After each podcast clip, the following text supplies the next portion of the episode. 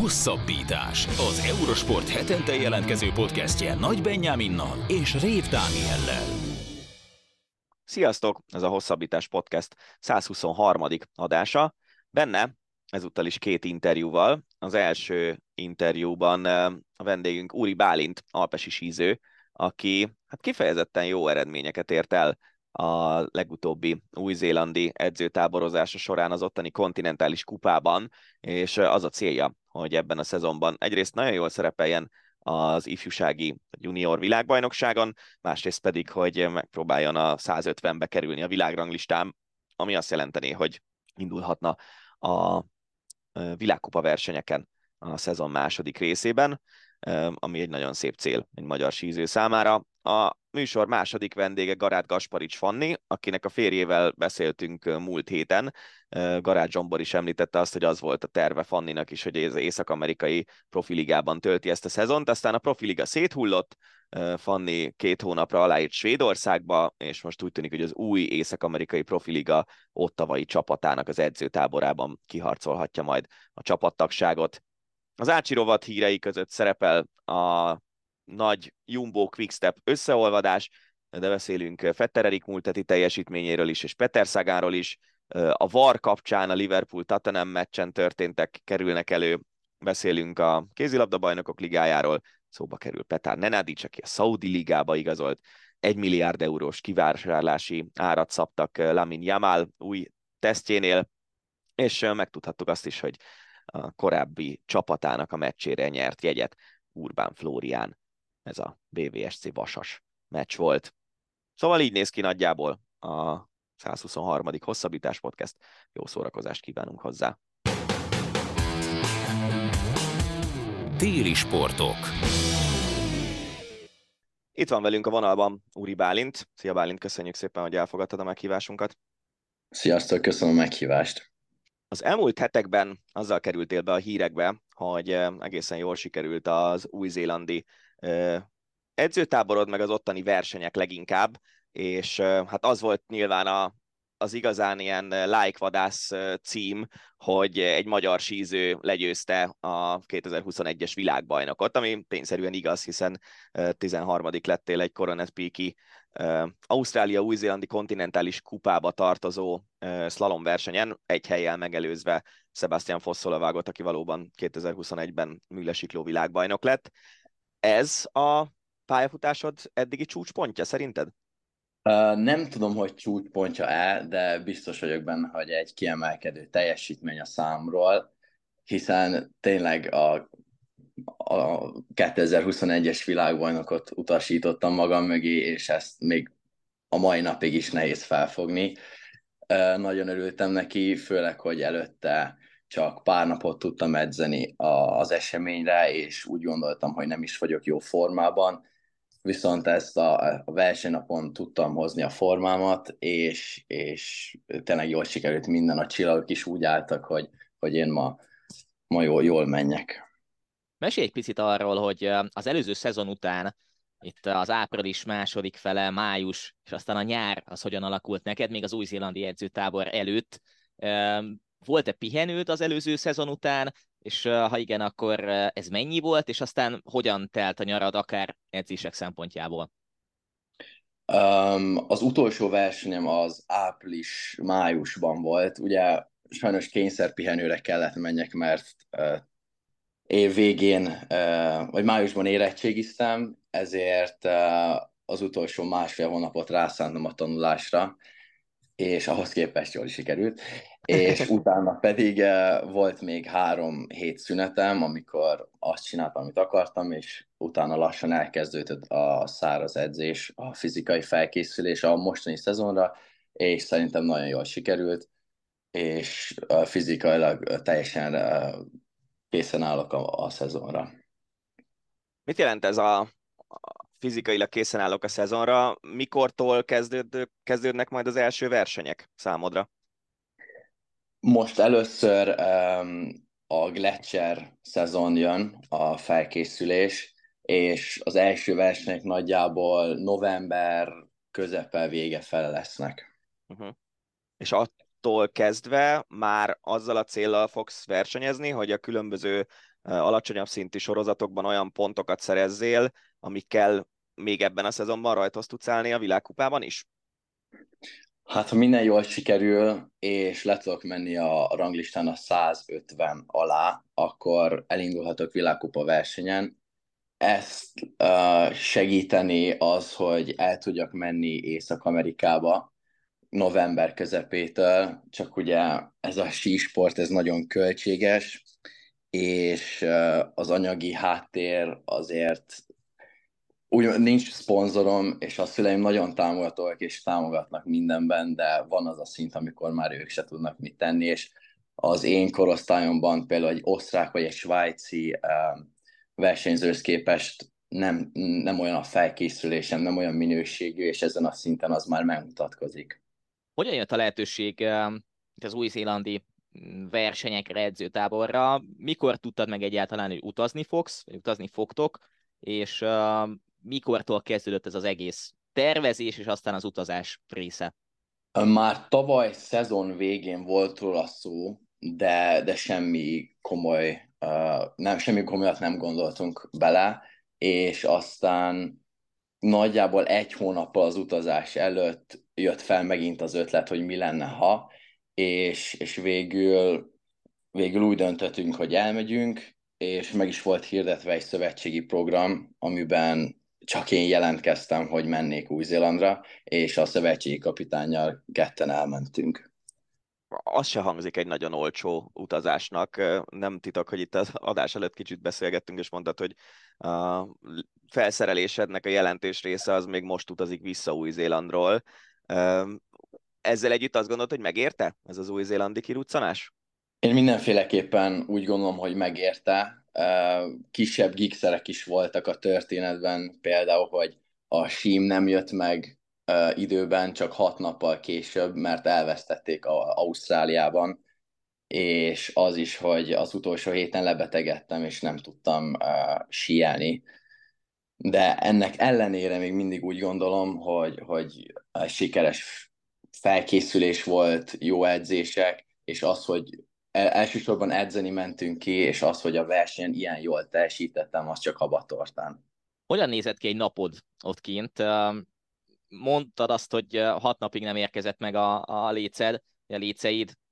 Nyilván volt, gondolom, kondi edzés is, szárazföldi kondi edzés is a programban, és aztán naponta hány órát töltöttél konkrétan a léceken, a havon? Úgy nézett ki a napom, hogy fél hatkor keltünk, hogy azért felmegyünk minél hamarabb a hegyre, hogy a hó még minél jobb állapotban legyen, és ne legyen ilyen latyakos, és nagyjából 11-kor lejöttünk, magunknak főztünk, és délután még elmentem egy edzésre. Vicces, mert volt a szállás mellett egy tó, nagyon hideg volt, és kitűztük magunknak egy challenge hogy minden nap bemegyünk, és 25 napig sikerült is, amíg le nem betegedtem de, de mindenféleképpen jó kihívás volt. A felnőtt világbajnokságon szerepeltél idén, pedig még csak 19 éves vagy, ugye az előző szezon februárjában, és nézegetve azokat az eredményeket, az látszik, hogy nagyjából olyan 3-4 másodpercre voltál azoktól a versenyzőktől, akik szinte, hát nem is szinte, hanem rendszeres világkupa indulók, és a világkupában viszonylag sűrűn pontszerzők is. Egy 1 perc 45 másodperc környéki versenyen, úgyhogy nem vagy messze az élmezőnytől, és ezt nyilatkoztad az új-zélandi verseny után is, hogy úgy érzed, hogy nem vagy messze az élmezőnytől. Mit gondolsz, hogy mi az, amire szükséged van ahhoz, hogy ezt a néhány másodpercnyi hátrányt ezt le tud dolgozni? Hát volt szerencsém Új-Zélandon ugyanezekkel a világkupás versenyzőkkel együtt edzenem, és, és azért azt meg kell mondani, hogy a verseny és az edzés körülmény az teljesen más.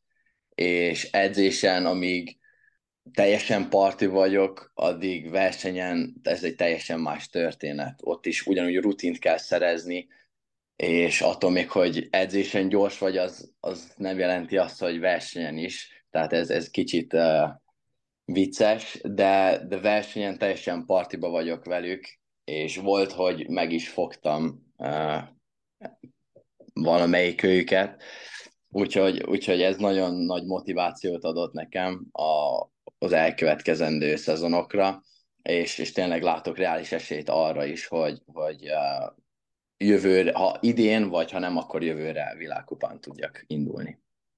Mi az, amit akár egy edzésen el tudtál esni azoktól, akik mondjuk stabil pontszerzők a világkupában, vagy éppen mondjuk van világbajnoki címük, lásd Sebastian Fosszó levágott. Szóval volt olyan, amit ez alatt az egy hónap alatt úgy el tudtál magadnak raktározni, hogy azt mondjuk akár már rövid távon is hasznosítani tudod?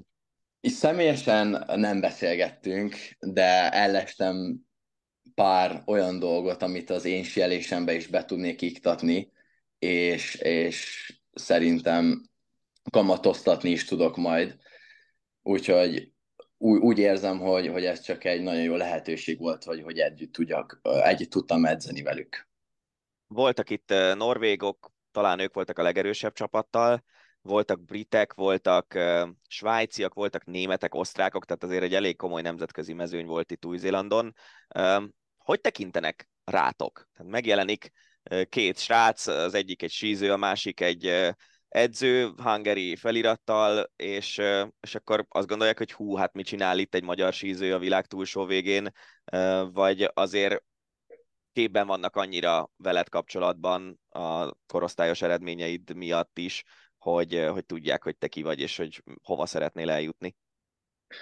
Az utóbbi időben úgy érzem, hogy, hogy egyre inkább ismernek, és, és látják, hogy az attól még, hogy magyar vagyok, és hazánkban nincsenek, túl, nincsenek hegyek, ezért ez nem jelenti azt, hogy, hogy ne, tudném, ne tudnám felvenni a partit velük, és a kinti óriás versenyben mindkét nap megnyertem az U21-es kategóriát, és ahogy mondtad, voltak svájciak, osztrákok, meg még olaszok is, egy csomó más nemzet is, és, és még ennek ellenére sikerült mindkét nap megnyernem az U21-es kategóriát, aminek nagyon örülök. Úgyhogy, úgyhogy teljesen ott vagyok a, a velem korabeli gyerekekkel más nemzetekből mit szólt a szövetségi kapitány Szepesi Bertold ehhez az edzőtáborhoz, az eredményeithez, amiket a versenyen hoztál? Beszéltetek-e valami olyat, hogy, hogy akár ez az egész szezon szempontjából ez egy nagy fejlődés lehet neked is, meg akár ő is tanulhatott valamit, hogyan állt mm, így utólag ehhez az egész egy hónaphoz? Én úgy érzem, hogy, hogy meg elégedett volt a teljesítményemmel, és bennem igazából ebben a táborban realizálódott az, hogy, hogy én el tudnék érni oda, ahova álmodtam, mert a tavalyi szezonban és az elmúlt szezonokban ez, ez még tényleg csak egy álom volt, viszont kezdem úgy érezni, hogy, ez kezd valóra válni. A következő hetekben már beszéltünk arról, hogy Lecser szezon jön, és novembertől jönnek a rendesebb versenyek. Melyik sorozatban fogsz versenyezni jelenlegi tervek szerint? Most félretéve azt, hogy összejön-e az észak-amerikai kiruccanás, vagy nem? Igen. Um, elsősorban FIS versenyeken fog indulni, ez az alapverseny, amik, amik eddig is indultam, és idéntől majd Európa kupában is megmérettetem magam. Pontosan azért, hogy, hogy a pontjaimat le tudjam vinni ahhoz, hogy, hogy világkupán is tudjak majd indulni, és hogyha összejön az amerikai út, akkor pedig ez úgynevezett észak-amerik, észak-amerikai kupában is, is fogok síelni. Ezeknél a sorozatoknál mennyire vagy képben azzal, hogy milyen pályák vannak, meg milyen lejtők vannak, mert azt hallani azoktól, akik mondjuk Európa kupából jönnek a világkupába, hogy az Európa kupa az egy ilyen, hú, hát mi a jó példa? Kicsit olyan, mint a, az angol fociban a championship, hogy, hogy az a második vonal, és ott ilyen öldöklő küzdelem van azért, hogy az emberek jó eredményt érjenek el, és föl tudjanak jutni mondjuk a nagy nemzeteknél a világkupa csapatokba. Te miket hallasz az Európa kupáról, hogy ez az mennyire egy ilyen hm, pozitív közeg, talán ez a kérdés van a fejemben. Hát ez száz százalékban igaz, amit mondasz. Az né, néhány ember úgy tartja, hogy az Európa kupa még nehezebb is, mint a világkupa. Azért, mert nagy nemzeteknek nagyon sok jó sielői vannak, és mindenki el akar kerülni a, a világkupa csapatba, és ahhoz, hogy bekerülj a világkupa csapatba, először az Európa kupán kell megmutatnod, és megmérettetned magad, és tehát nagyon, nagyon nehéz a verseny, és, és, és sokkal, nem, nem azt mondom sokkal, de ugyanolyan kompetitív, mint, mint a világkupa, hanem kompetitívebb. Nyilatkoztad azt, hogy akár-akár már a, a világkupa is, világkupa indulás is összejöhet neked ebben a szezonban, legalábbis ez a nagy álmod, de azért még tegyük hozzá, hogy utolsó éves ifjúsági versenyzőként üm, nyilván célod lesz az IPVB, és azt mondtad, hogy a top 5-öt tűzött ki célul slalomban, akár óriásban még egy dobogót is.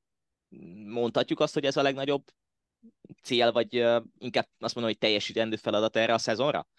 Ha még mondjuk nem is, nem is jön össze a világkupa indulás, akkor a, a, az IFI VB-n ott legyél az első ötben mondjuk?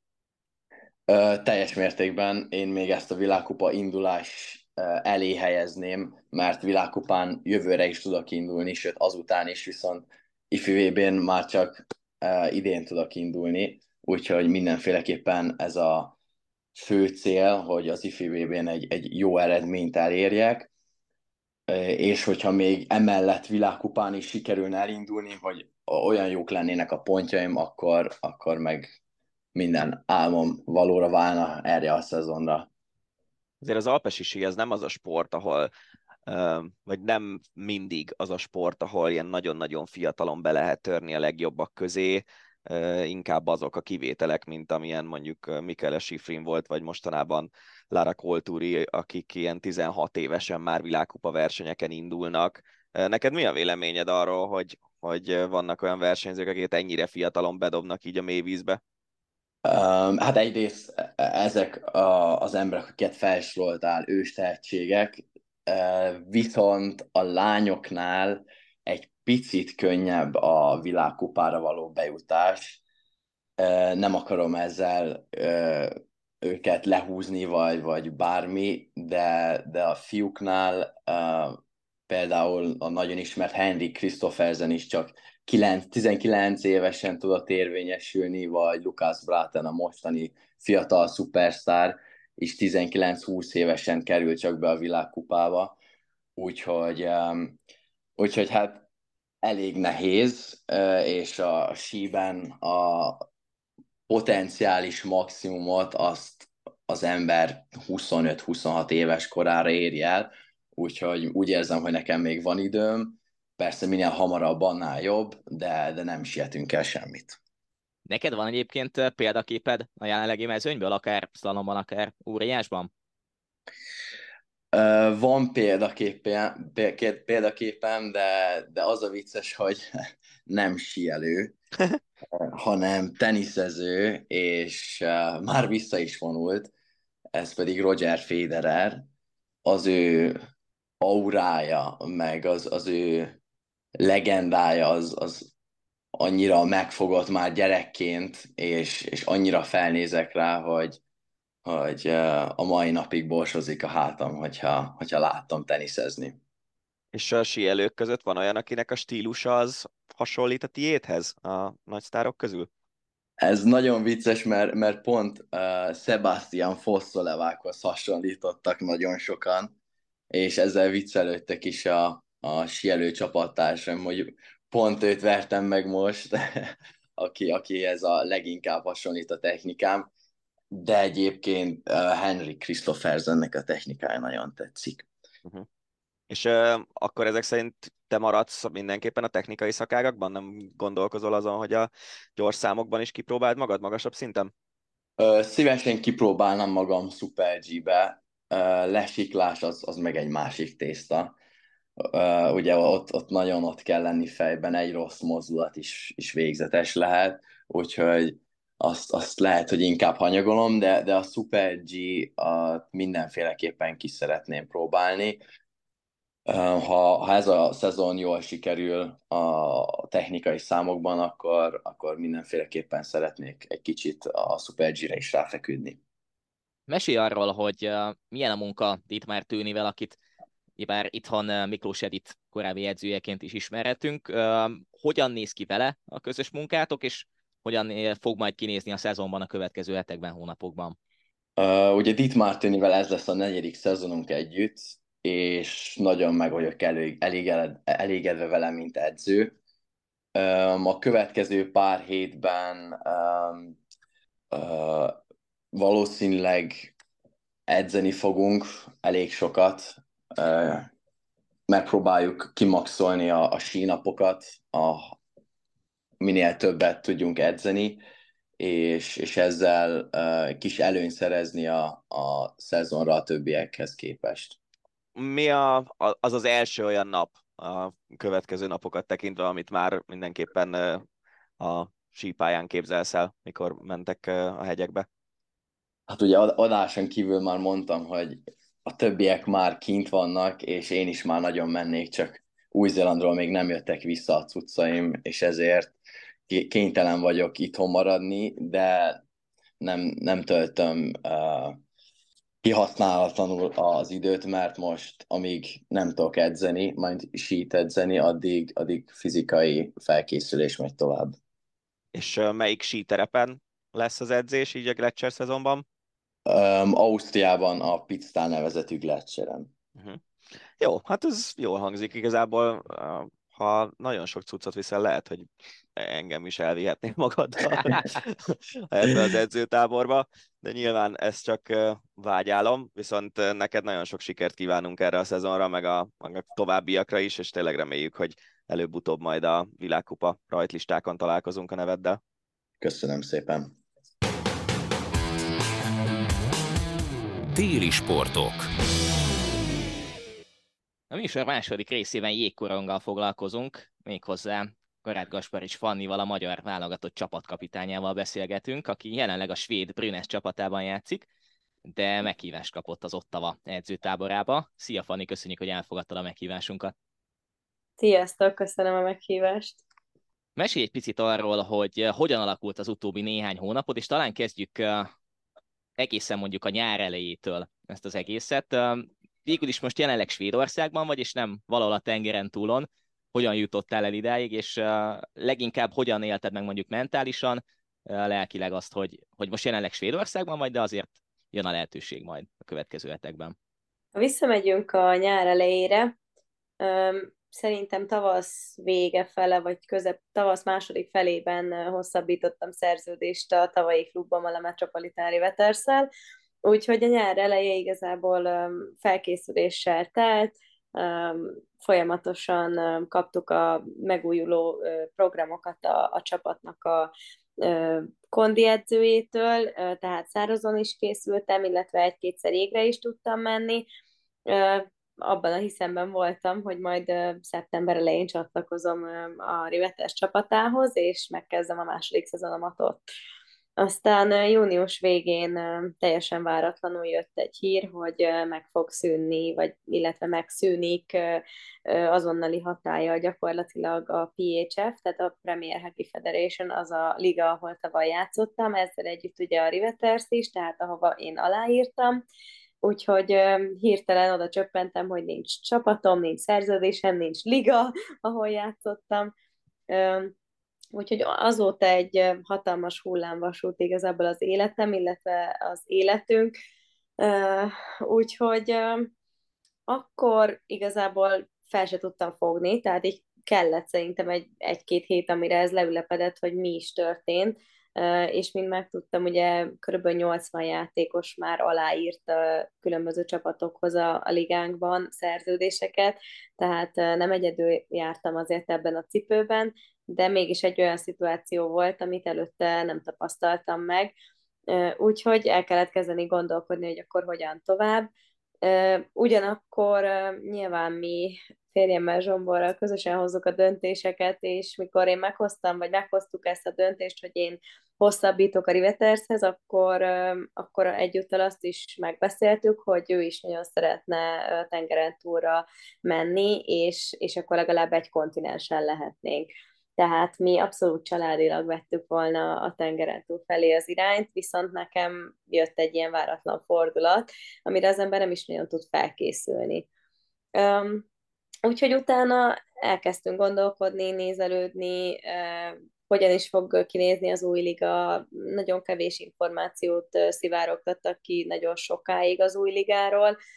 Szerencsére nekem lett egy ügynököm tavasszal, és ő nagyon-nagyon sokat segített nekem és nekünk, úgyhogy igazából mondhatom, hogy a barátnőm is, egy osztrák lány egyébként, akivel én közvetlenül dolgozom, és nagyon közvetlen a viszonyunk, és látszik, hogy teljesen az én érdekeimet nézi, nem csak mint egy ügyfél vagy játékos, hanem emberileg is. Úgyhogy el kellett kezdenünk gondolkodni, hogy akkor hogyan is tovább, mert az biztos volt, hogy én is, meg Zsombi is szeretnénk hokizni a következő szezonban, és, és megnézni, hogy meddig tudunk eljutni.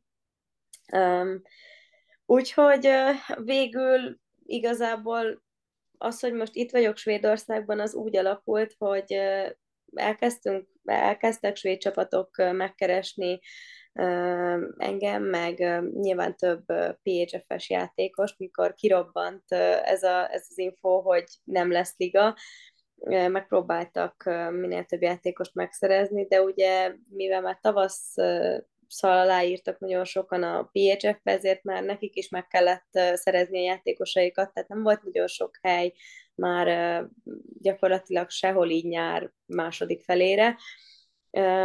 És eredetileg úgy is volt, hogy, hogy nem szeretnének a svéd csapatok aláírni úgy, hogy csak rövid időre, viszont aztán végül is így szeptember elején láttam, hogy egy-két lány elszerződött egy rövidebb időre európai ligákba, és akkor még egy, még egy próbát tettünk a svédeknél annak érdekében, hogy hát ha mégis belemennének ebbe a rövid távú szerződésbe, mert azt tudtam, hogy én Észak-Amerikába szeretnék bekerülni az új ligába, és, és végül is az eredeti tervek szerint a tengeren túl felé venni az irányt úgy, ahogy a Zsombi is. Úgyhogy igazából így alakult, hogy végül nekem az összes védcsapat közül a Brünes volt a legszimpatikusabb, és amennyiben nem lett volna ez az észak-amerikai célom, akkor szerintem ide szerződtem volna egész szezonra, viszont nagyon erősen érez bennem, hogy oda szeretnék tartozni a, abba az új ligába, és kicsit így történelmet írni, és, és emiatt végül, végül nem fogadtam el az egész éves szerződést, és így kötöttem ki aztán itt, hogy sikerült hogy megállapodnunk, hogy november elejéig szerződöm ide, és most jelenleg itt vagyok, és, és szerencsére teljes értékű csapattaként kezelnek, és ugyanúgy edzem és meccseket is játszom velük. Mit tudsz arról, hogy mi okozta az előző liga a PHF-nek a hirtelen bedőlését? Ez, ez a játékosokhoz egyáltalán egy ilyen történet mennyire jut le? Nem tudom, hogy mennyi az, ami tényleg igaz, mennyi az, ami ilyen plegykaszerű. Szó volt már arról tavaly így a csapatomban is, hogy van ez a két liga, és egyébként nem nagyon barátságos viszonyban vannak, hanem inkább ilyen kicsit ellentétes viszonyban egymással, a másik ligát úgy tudom, hogy a kanadai és amerikai válogatott játékosok közül néhányan alapították, és szerettek volna kvázi maguknak felépíteni egy, egy profiligát, viszont párhuzamosan ment a PHF, ami ugye korábban az NWHL volt, csak névváltozás történt benne, és, és ez pedig egy rohamosan fejlődő liga volt mind financiálisan, mind a média terén, mind a, a színvonalon, mind a körítésben, tehát hogy, hogy rohamosan fejlődött évről évre, és én úgy hallottam egyébként, hogy, hogy igazából nem lehetett volna hosszú távon már azt fenntartani, hogy két ilyen szintű liga van, és a, az amerikai-kanadai válogatottnak a krémje, ő nem szeretett volna átjönni a PHF-be, mm, sarkalatosan ragaszkodtak ahhoz, amit ők elindítottak és fölépítettek, viszont egyre több jobb játékos döntött inkább a PHF mellett, hiszen, mint mondtam, anyagilag, meg fejlődés tekintetében sokkal nagyobb lehetőségeket rejtett magában a PHF. Ez a kettősség így nem mehetett tovább, és valószínűleg ez okozhatta aztán a PHF bedőlését, úgy gondolom, hogy nekik nagyobb szavuk volt valahogy, és olyan szponzorokat, meg olyan vezetőket sikerült bevonniuk, akik végül elérték azt, hogy fel tudják vásárolni és bedönteni a PHF-et, és végül egy nagy észak-amerikai ligát kialakítani. Volt ennek mondjuk valamilyen előszele, akár tavasszal?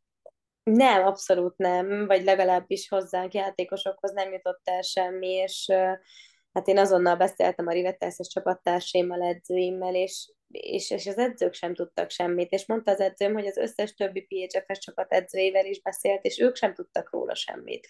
Tehát ez olyan szinten hideg zuhanyként ért mindenkit, hogy, hogy azt nem is, nem is tudom elmondani. Tehát ilyenben soha nem volt még részem, és, és, és mondom, ez nem csak egy, két-három játékosról szól, hanem mondjuk 80 játékos, meg mondjuk durván 50 stábtag, tehát minden csapatból, ha csak a legszűkebb stábtagokat vesztük, akkor az azért rengeteg ember, akinek volt egy stabil úgymond munkahelye, mert lényegében az, és, és ez most megszűnik, és hát számomra ugye nyilván ez többről szól, mint egy munka, tehát én nem is tekintek soha úgy arra, hogy ékkorongozó vagyok, hogy akkor én dolgozom, mert minden nap azt csinálom, amit szeretek, és nekem edzésre menni az nem munka, meg nem tekintek úgy rá, hogy akkor én most dolgozom, és dolgozni megyek nap, mint nap, hanem azt csinálom, amit szeretek, és, és ez a legjobb dolog szerintem, úgyhogy, úgyhogy emiatt is volt nagyon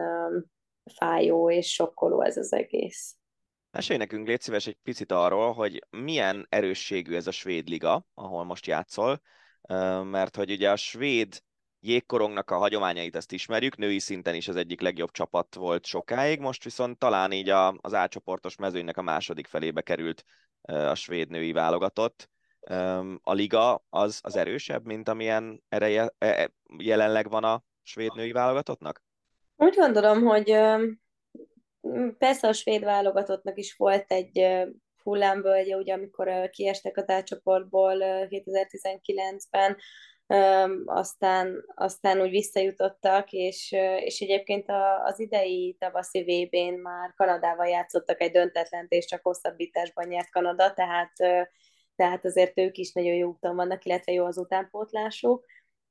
Itt azt kell tudni, hogy ebben a ligában nagyon sok légiós van, rengeteg finn válogatott, cseh válogatott játszik, sok, a svéd válogatottnak a nagyon nagy részeit játszik, és ezen kívül még ugye néhány más európai országból is a, a jobb játékosok, illetve néhány tengeren túli légiós is van, tehát nagyon színes a mezőny, és úgy gondolom ezt teszi különlegessé illetve egyébként az érdekessége, hogy ugye tavaly elfogadták, illetve legalizálták az ütközést ebben a ligában.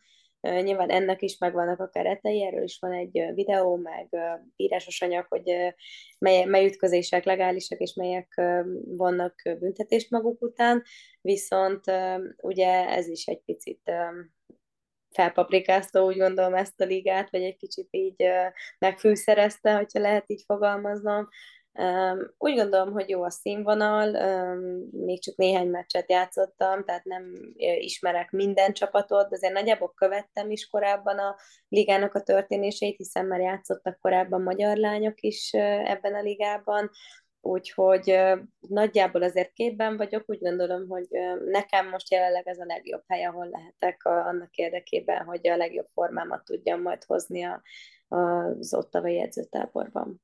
Nagyjából egy hónapot leszel még ott, ugye november 5-ig írhatok el a szerződést. Hogyan néz ki ez a következő pár heted?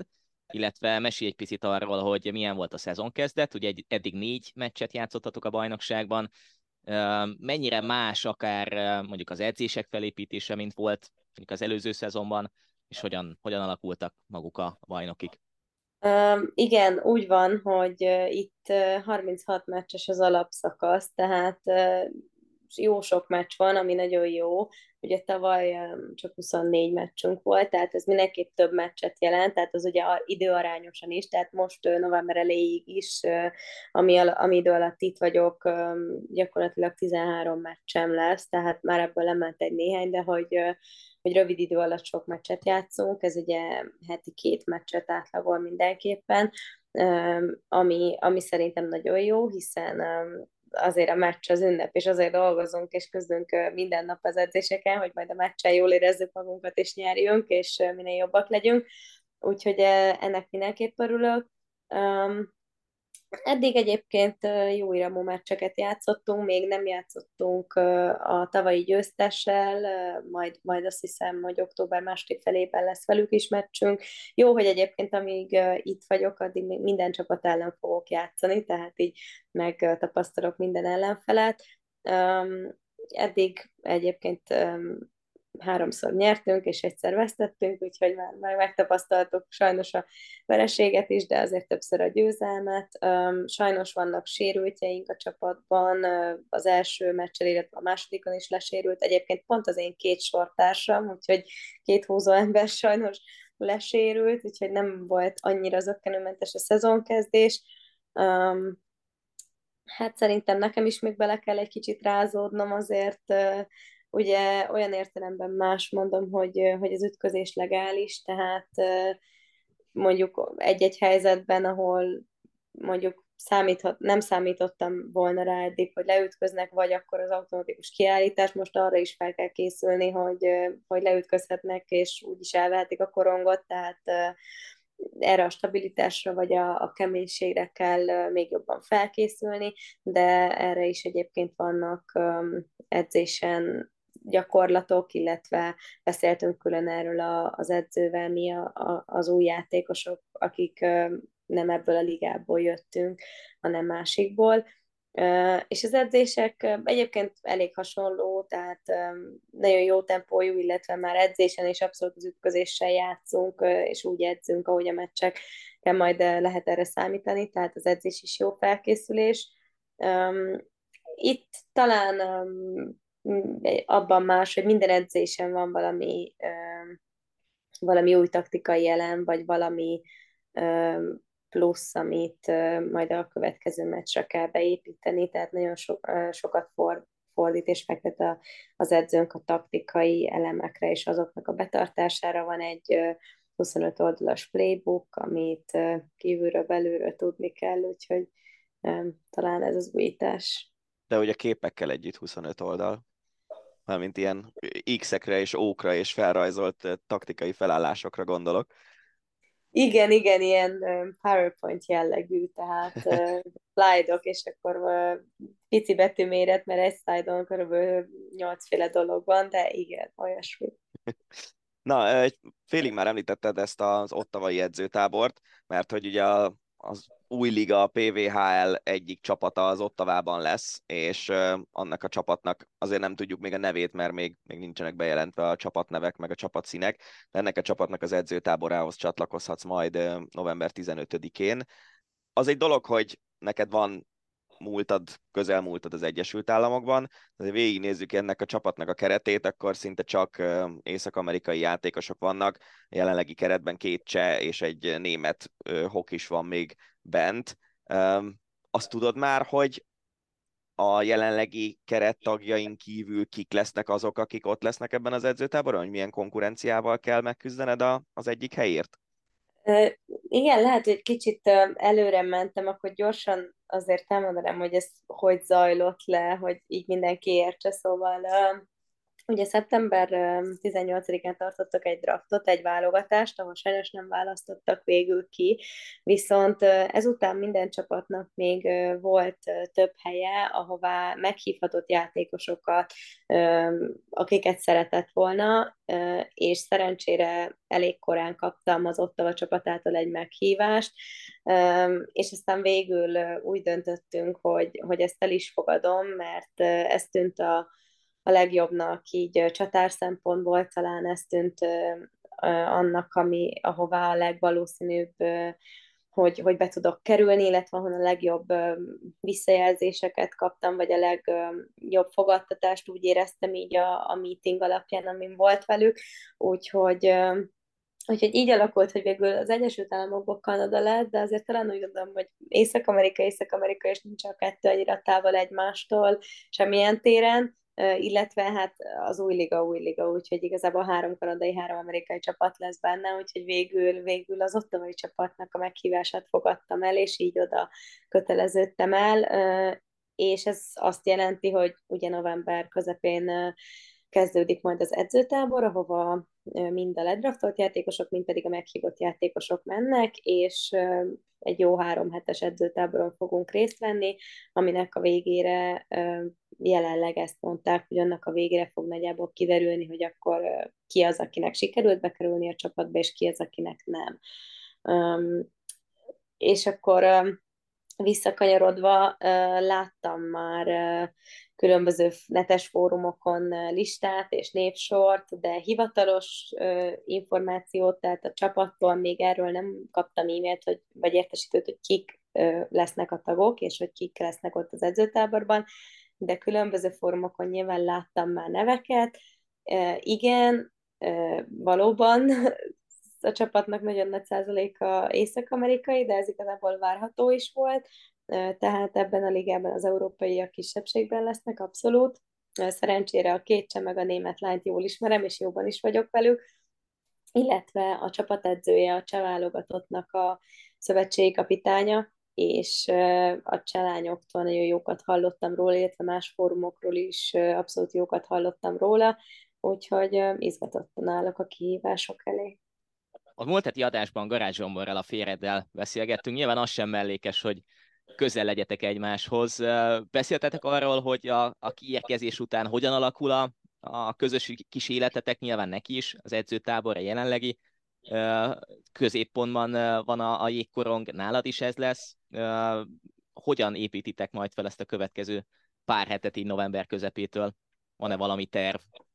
Nehéz még itt terveket szőni, hiszen én sem tudom pontosan, hogy melyik nap kell megérkeznem, illetve melyik nap tudok elutazni, és a kettő között lesz egy-két nap átfedés vagy, vagy idő, hiszen válogatott edzőtábor lesz majd a november 6-ai héten, és még nem tudom pontosan, hogy ez meddig tart, és az sem, hogy pontosan melyik nap kell megérkeznem ugye ott tovább, tehát nem tudok még ezzel tervezni, és Zsombor oldaláról meg szintén nehéz, mert ő sem tudja pontosan, hogy akkor éppen hol lesz, és lesz edzése, meccse, vagy bármi más, tehát hogy milyen fázisban lesz az ő szezonja tehát nem tudtunk még ennyire előre tervezni, de természetesen beszéltünk már róla, hogy jó lenne legalább összefutni. Azt hiszem, hogy a múlt heti adást is nagyjából azzal a mondattal zártuk le, hogy kívánjuk nektek, hogy megtaláljátok egymást így a nagy jégkorong világban valahol Észak-Amerikában, meg akkor most is ezt, ezt az adást is ezzel zárjuk le. Köszönjük szépen, Fanni, hogy a rendelkezésünkre álltál, és sok sikert kívánunk a, az új ottavai kalandhoz. Köszönöm szépen én is. Ácsi. A hét legérdekesebb hírei. Mint ahogy szoktuk ezen a héten is az Ácsival zárjuk a hosszabbítás podcastet, összeraktuk a legérdekesebb, legfontosabb, legkülönlegesebb témákat az utóbbi történéseiből. Kezdjük országúti bringával, hiszen több érdekes hír is volt. A mi szempontunkból az egyik hanem a legjobb, az Fetter Eriknek a horvát körversenyes top 10-es helyezése összetetben. Nagyon jól versenyzett Erik minden szempontból. Egyrészt, másrészt meg ez az útvonal, ez tökre nem kedvezett neki. Nem. Hát ez, ez, hogy a király szakaszon is az utolsó két kilométerre megjöttek 50-en körülbelül az első csoportban, ez abszolút nem neki kedvezett. Úgyhogy ennél még szerintem jobb is lehetett volna, hogyha van vagy valami közepesen nehéz hegyi hajrá, vagy a, a nagy hegy, a poklon, az később lett volna a király szakaszon belül, nem az első egy lett volna, hanem mondjuk a harmadik. Igen. De ettől függetlenül egyébként a teljesítmény az tök oké, és kíváncsi leszek, hogy ennél azért sokkal jobb mezőnyben mit fog tudni most csinálni az olasz egynaposokon. Én meg azon gondolkoztam, hogy látva Eriknek nem az első jó teljesítményét már lehet, hogy lassacskán érne neki valamikor egy World Tour szerződés, nem? Hát azt szerintem várjuk meg. Mármint, hogy ha megnézed ezt a szezonját, ugye sokat volt beteg, kihagyott három hónapot, most hogyha itt jól teljesít, utána megcsinálja a következő tavaszt mondjuk jól, olyan versenyekre viszik, amik fekszenek neki, azért az látszik, hogy neki ö, nem ez a nem ez a 15 km 7 százaléka az ő hegye, hanem inkább a, nem tudom, 2 kilométer 6-8 százalék ilyesmi, és, és tök jól helyezkedik a mezőnyön belül nagyon sokszor. Ez így volt a, ez a EB versenyen is így volt, így volt a belga körversenyen, amit közvetítettünk, ahol ugye Van der Poelra rakta a kereket csomószor, tehát ezek a, ezek a versenyek mutatják, hogy lehet, hogy neki kicsit más milyen a, az ideális versenye, mint amit eddig gondoltunk róla. Igen. És lehet egyébként, hogyha ezt az Eolónál észreveszik és elkezdik a felé vinni, akkor mondjuk lehet, hogy picit nehezebb testsúlyjal meg lehetne próbálni, mert Erik ugye iszonyú vékony. Igen. De majd meglátjuk. Hát figyelj, igazából az Eolo Kométa azért nem a, nem a legjobb csapat, azt hiszem szakmailag, és ha innen ki tudsz tűnni, akkor elkerülhetsz máshova, de jó kérdés. Hát, mint én Albanéze, aki szerintem torony magasan kilógott fölfelé ebből a csapatból, ő az Arkeához tudott igazolni. Most nem tudom, hogy az, az mekkora előre lépés lenne. Ja, minden esetre legyen egy jó szezonja Eriknek jövőre, Abszolút. aztán, aztán meglátjuk. Ugye hogy... jövő év végéig van szerződése, úgyhogy, úgyhogy szerintem ez, ez, ez ma meglátjuk, de hát ugye akkor a kacsvasz van most a bringában, hogy, hogy hát, igazából lehet, hogy örülünk annak, hogyha ő még mondjuk még két évet aláír az Eolónál jövőre. Ja, legyen stabil szerződése, nem úgy, mint mondjuk a Szudák Quickstepeseknek jelenleg, mert hogy a hét nagy híre volt, hogy könnyen lett, hogy fuzionálnak a Jumbo Viszmával, és sokszor beszéltünk adásokban is, meg még amikor felveszük ezt a podcastet, akkor sem biztos, hogy végül az lesz a, a végső megoldás, vagy a végső döntés, amiről most beszélünk, mert nagyjából naponta hat cikk jelenik meg arról, hogy éppen mi lehet, vagy mi nem lehet. Minden esetre az a terv, hogy a két nagy sor egyesüljön, és legyen egy csapat, akár már 2024-től. Hát, eléggé, eléggé beteg ötletek, vagy nem is tudom, hogy mi a legjobb. Ugye ennek az első előszelét, ezt már múlt héten átbeszéltük, én úgy emlékszem. Igen, beszéltünk, de hogy azóta meg Filip is nyilatkozott, hogy szomorú ez a helyzet, a Viszma közben nyilatkozta, hogy ők szívesen lennének főszponzorok, meg, meg hát a Quickstep versenyzők nem biztos, hogy a csapatkeresés szó alatt azt, azt értették, hogy itt október elején könnyen lehet, hogy új sor után kell nézniük. Hát ez a kemény egyébként az egészben, hogy tényleg itt olyan helyzetbe kerülhetnek emberek, amit senkinek nem kívánsz, hogy néhány hónappal a szezon vége előtt elkezdeni csapatot keresni, és ráadásul sokan. Tehát ez, ez nagyon net szerintem, de egyébként, hogyha meg, és ez az érdekes, hogy hogyha például az Ineosnak, ezt tegnap néztük a közvetítésben, 15 szerződött versenyzője van 24-re, van még pár olyan csapat, a Alpecin például, ami szerintem a Quickstep-nek egy jelentős részét átvehetné. A neki 17 van jelenleg bejelentve, és, és nem tudom, hogy, hogy azért vártak-e ki bizonyos csapatok, mert már hallották, hogy itt valamiféle dolog történhet. Benne van simán benne van, és hogyha igen, akkor meg tényleg így kvázi áron alul csaphatnak le jó versenyzőkre. Igen. Roglicsal kapcsolatban pedig biztos, hogy távozik a Jumbo Viszmától. Lehet, hogy pont mondjuk az Ineoshoz, vagy ki tudja, hogy melyik csapathoz, mert itt legalább három-négy csapatot bedobtak vele kapcsolatban. Szerinted hol lenne jó helye Roglicsnak? Én gondolkoztam ezen. Hát a, a kedvenc vagy, vagy az Ineos, vagy az Ineos mondanám, nem tudom, vagy a Borát esetleg. Hát sportszakmailag szerintem egyértelműen az Ineos. Ott azért tényleg ott nagyon jó szakemberek dolgoznak. De a kedvenc válaszom erre a kérdésre az az volt, amit David Hunter írt a Twitteren, hogy ho- hova mennél Roglic helyében, azt írta, hogy oda, ahol 6 millió eurót kínálnak. hát nyilván, ja. Azért hülye, hülye nem lesz Roglic sem, mert... Uh... Hát főleg, hogy 34 évesen szerintem neki ez az utolsó ilyen, uh, ahogy, ahogy mondják az angolban, lukratív ö, ö, szerződése. Magyarul ennyi pénzért valószínűleg már nem fog többször aláírni, mint amennyire most aláírhat. És, és mondjuk, hogyha egy két év évi 6 milliót kínál neki a Bora, úgy, hogy a Red Bullnak az arca lehet mondjuk Szlovéniában mellé, azért azt szerintem nem hangzik rosszul, mert a Red Bull arcság az nem ér véget a, a karrier végével feltétlenül. Ja, ja. Hogy én azt gondolom, hogy ha, ha tényleg ez a, ez a deal, akkor szerintem ez egy jó deal nagyon Roglic szempontjából. Simán benne lehet, igen. Beszéljünk egy picit Péter Szegáról, hiszen uh, hivatalosan is befejezte az országúti pályafutását, és a következő évben csak és kizárólag a mountain bike-ra koncentrál, ahol még ugye nincsen kvóta, nem tudni, hogy pontosan mi lesz vele, de a Specializedhoz már aláírt, minden esetre országúton elbúcsúzott Szeged a mezőnytől és folytatta a sort, amit tavaly mondjuk elkezdett Valverde és Nibali, egy újabb nagy név távozott a mezőnyből. Hát igen, és az az érdekes, hogy most a 90-es korosztály versenyzői elkezdtek visszavonulgatni. Ugye Thibaut Pinot is 90-es, Sagan is 90-es, Buanni bejelentette hétfőn, hogy ő is visszavonul, ő is 90-es, ha jól emlékszem.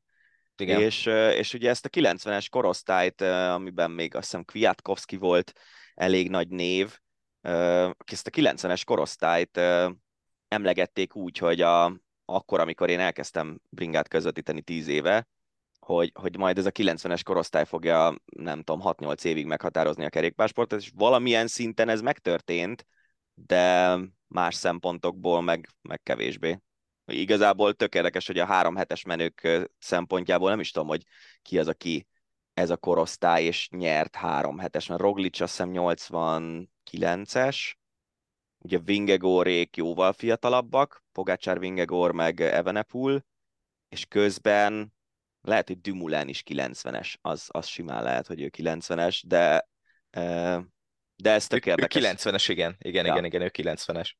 Szóval igen, ő nyert ugye három hetest 90-es korosztályból, de közben meg az egynaposokon meg nagyon eredményesek voltak ezek a versenyzők, ugye hát Szagán nyert három BB-t, Kwiatkowski nyert egyet, minden, szerintem az összes nagy egynapost megnyerte legalább egyszer egy 90-es születésű versenyző, még talán. Quintana az, aki 90-es. Ah, tényleg, tényleg, tényleg. Hát és ő, hogy ő visszavonult-e vagy nem, most ez döntse el mindenki magának. Ja. Az biztos, hogy idén nincs, ö, azt hiszem a kolumbiai bajnokságon indult privát versenyzőként, és ennyi. Igen, és még akit uh, itt gyorsan megnéztem, hogy uh, ki lett számításban, Áru is 90-es. Aha. Még ő az, aki. És ő meg már tavaly visszavonult. Igen, tehát már ő sincs a mezőnyben. Ja, úgyhogy ez ja. egy érdekes dolog. Aru nyert egy Vueltát, ugye akkor ő is igen, nyert igen, igen, igen. 90-es korosztályból 3 hetest. Na mindegy, de hogy az volt az érdekes, hogy ugye mondjuk a túron, meg az igazán meghatározó 3 hetes versenyzőknél a 85 környékiek, tehát Nibali, Froome, Geraint Thomas, ők elhúzták elég idős korukig, és őket váltotta már a 90-es évek második fele plusz Evenepult is ide sorolom, mert ő azt hiszem 2000 januári vagy februári, tehát Igen. azért nincs nagyon messze Pogiéktól Szóval ez a, ez a korosztály lényegében átugrották a 90-eseket, leszámítva azt az egy Giro-t, meg egy Vueltát, meg Kintánának a ki mi van? Egy Giro, két Vuelta, azt hiszem. Mm, igen, egy Giro, egy Vuelta biztos. Hát lehet, hogy, Nekem lehet, csak egy Vuelta. Egy Vueltája? Egy Vueltája van, egy bocsánat. Vuelta, egy Aha. Vuelta, egy Giro, igen. Ja, hát igen. akkor összesen nyert ez a, ez a generáció négyet. Igen. Négy három hetes, miközben nyertek négy VB címet, meg nem tudom hány nagy egynapost. Igen. Nekem az a furcsa amúgy, hogy, hogy nem biztos, hogy gondoltam volna mondjuk, mint tudom én, tíz évvel ezelőtt, hogy, hogy Péter Szágán egy évvel Valverde után vonul vissza, és mondjuk Geraint Thomas előtt vonul vissza. Hát jó, igen, ez már ízléskérdés. Hát a túron az nagyon jó volt, amikor ugye Pino bejelentette, hogy ez az utolsó éve. Csomó felirat volt, akkoriban volt az a nyugdíjreformmal kapcsolatos ö, nagy társadalmi vita Franciaországban, és csomó felirat volt, hogy Tibó Pino a király, aki 33 évesen vonul nyugdíjba. Igen. És egyébként ő valószínűleg tényleg megkeresett annyi pénzt életében, amennyiből úgy el lehet éldegélni, meg egyébként viszi a farmot, és kecskéket tenyész, vagy nem tudom, mit fog csinálni, de tényleg ő azért nem hiszem, hogy ő majd egyszer csak bekopog valami nagy multinak az irodá, vagy az ablakán, hogy itt vagyok, és szeretnék napi 8 órában itt ülni az irodában, és valami ez tuti nem lesz. értelmiségi munkát végezni. Igen. Na minden esetre tényleg nagy nevek vonulnak vissza, aztán még meglátjuk, hogy ki folytatja a sort, mert Rohász is visszavonult, ő is egy nagy um, korszakot írt le, úgyhogy tényleg szépen lassan visszavonulnak itt az utóbbi 15-20 év nagy nevei, akik ott voltak. Folytassuk focival, méghozzá a Liverpool bírói balhéjával, mert hogy ez volt a, a múlt itt egyik legérdekesebb szituja. A Leicester ellen játszottak, és kikaptak kettő egyre, de hát amit a VAR rendszer csinált, és amit utána az angol szövetség bejelentett, hogy hibáztak, és egyből a, a VAR szobában ülő asszisztenseket eltiltották, ugye lett volna, mind a kettőjüknek lett volna egy-egy meccsük a hétvégén, arra egyből kiszedték őket, szóval megint a gólvonal, vagy nem is a gólvonal, de a gólvonal technológiáról is láttunk hibákat, szóval megint a VAR az, az óriásit hibázott, és akkor most erre mit mondjál, mert utólag megváltoztatni nem tudod az eredményt. azt szerintem ebben a nehéz, hogy még így is a VAR azért jóval kevesebbet hibázik, mint az ember. Igen. De rohadt könnyű azoknak a kezébe egy ilyen kvázi ütőkártyát adni, akik VAR ellenesek, hogyha a VAR hibázik. És ráadásul ez az a dolog szerintem, ez a les vagy nem les, amit a mai technológiával egy Premier League-ben már azért elég jól ki lehet szerintem kockázni, és az a baj, hogy ez, ez szemre is, se, szemre se tűnt lesnek, meg, meg szerintem a vonalazás után is ö, a, abban maradtak végül, hogy ez nem volt les. Igen, de azt így... olvastad, hogy, olvastad, hogy mi volt a hivatalos indok? Nem. Hogy azt hitte a két asszisztens, aki a varszobában ült, hogy alapból nem ítélt lest az asszist, asszisztens, és így kvázi a vizsgálatot azt úgy folytatták le, hogy nem változtatták meg a bírói döntést, tehát ők, ők azt hitték, hogy a bíró Lest a felülvizsgálat után úgy döntött, hogy nem volt les, és azt nem bírálták felül. Tehát érted? Ja, várj, tehát ők, ők azt hitték, hogy lest ítélt a bíró, vagy az asszisztens. Igen. És az lett a vége, a hogy nem, no change. Igen, igen, igen. Édes Istenem.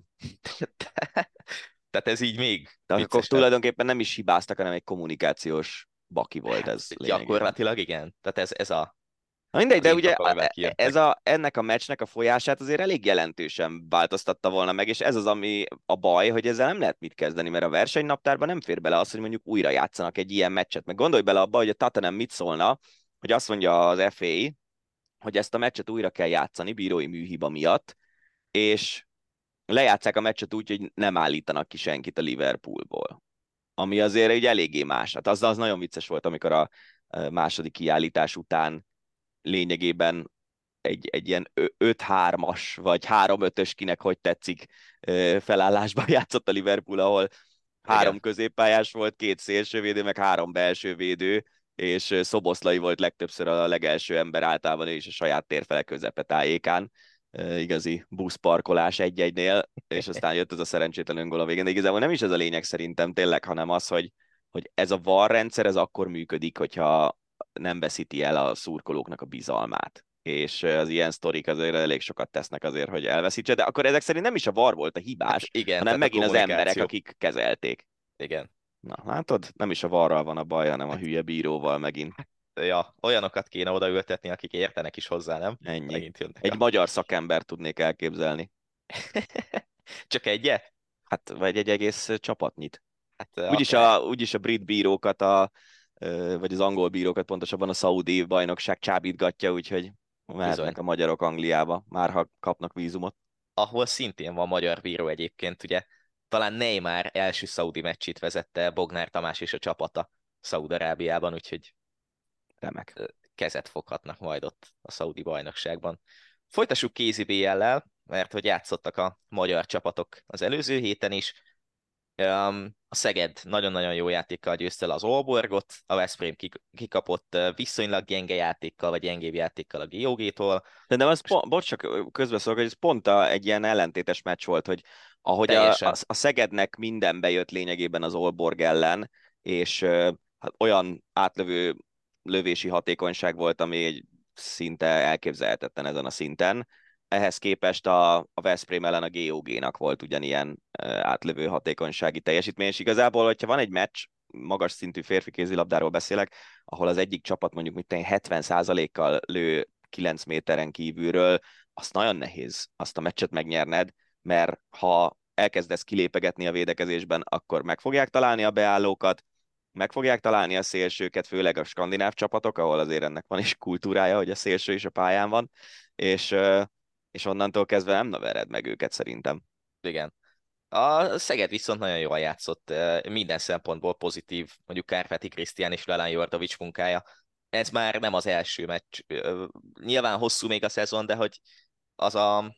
Szerintem beszéltünk már az előző adásban, meg adásokban is arról, hogy az a félelem, hogy ez a Szeged kifejezetten szar lesz ebben a szezonban, az nincs meg. Sőt. Nem, az, igen, és a két vereségük is azért tök vállalható volt, tehát szerintem ilyen szempontból ez, ez tök oké.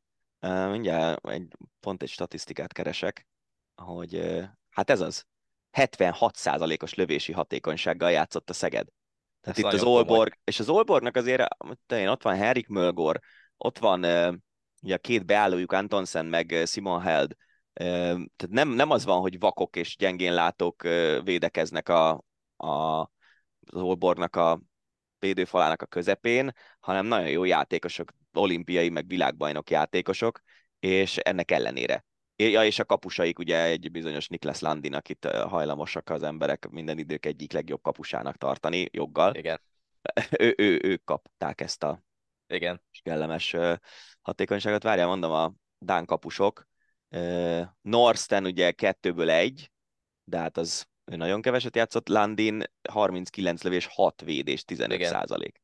Úgy megint, nehéz. Nagy, megint nagyon. Ez a Landinátok, ez lehet, hogy ül, mert a Szegedi csarnokban eddig nem nagyon igen, a, a, pont azon a meccsen ott voltunk a Kiel elleni meccsen tavaly, az mikor igen. volt így március környékén, vagy hát, februárban? Igen, és, ja, valahogy úgy, igen. És, és szarrá lőtték ott is Landint, de nem tudom egyébként, hogy ez miért van.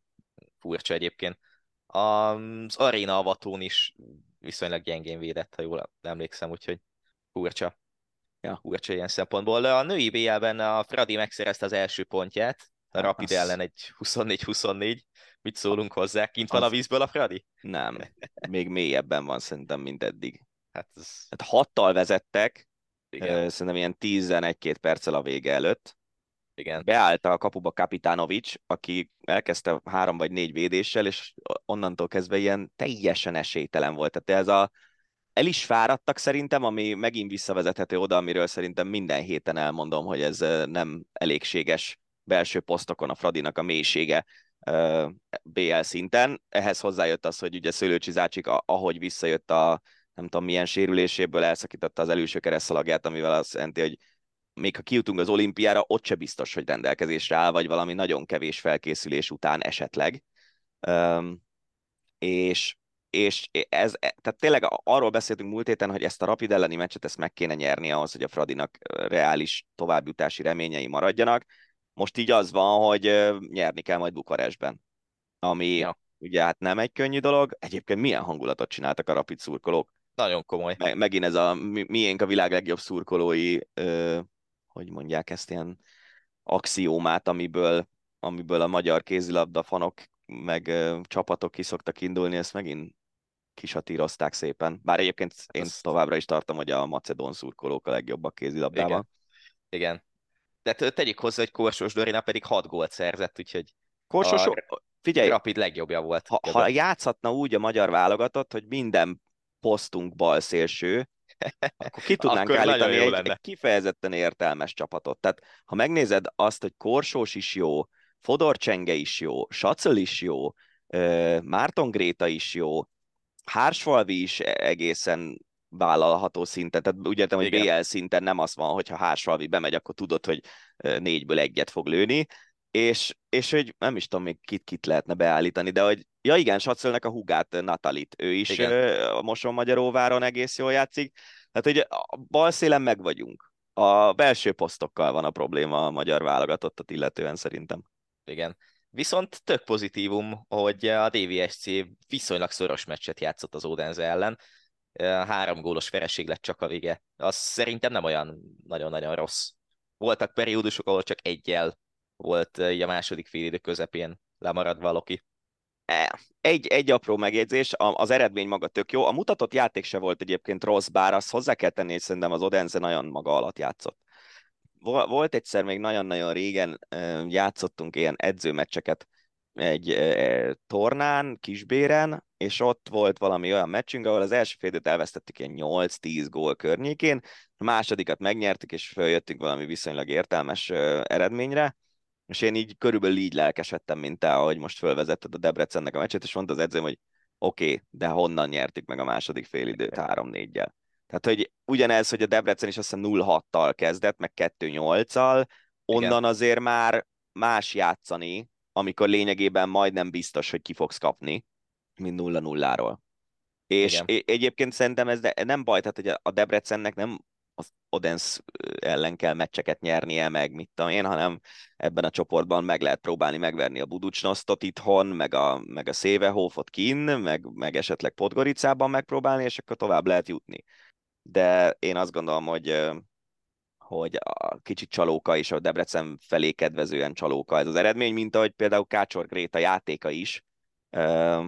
Jól néz ki nagyon, hogy 12 lövés 10 gól, de ugye azt hiszem, hogy csereként jött be, majd nem végig csak támadott, és, és azért a 10 góljából szerintem volt, vagy 5, amiben mondjuk a kapus beleért, és így szerencsésen bepattant, vagy valahonnan bepattant, vagy nem volt egy jó lövés, de mégis gól lett.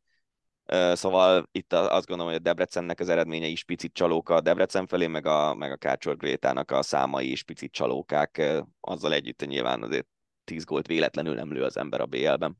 Igen. A Győr 37-19-re verte a Bulusnosztot, és talán nem is az eredmény, meg nem is az, hogy ekkora mm, győri győzelem lett a, a vége, az igazán pozitív, vagy talán előre mutató, hanem az, hogy a Buducsnoszban kettő gólt szerzett Háfra Noémi, és végre játszott. Nagyon jó lenne egy jó háfra a magyar válogatottnak.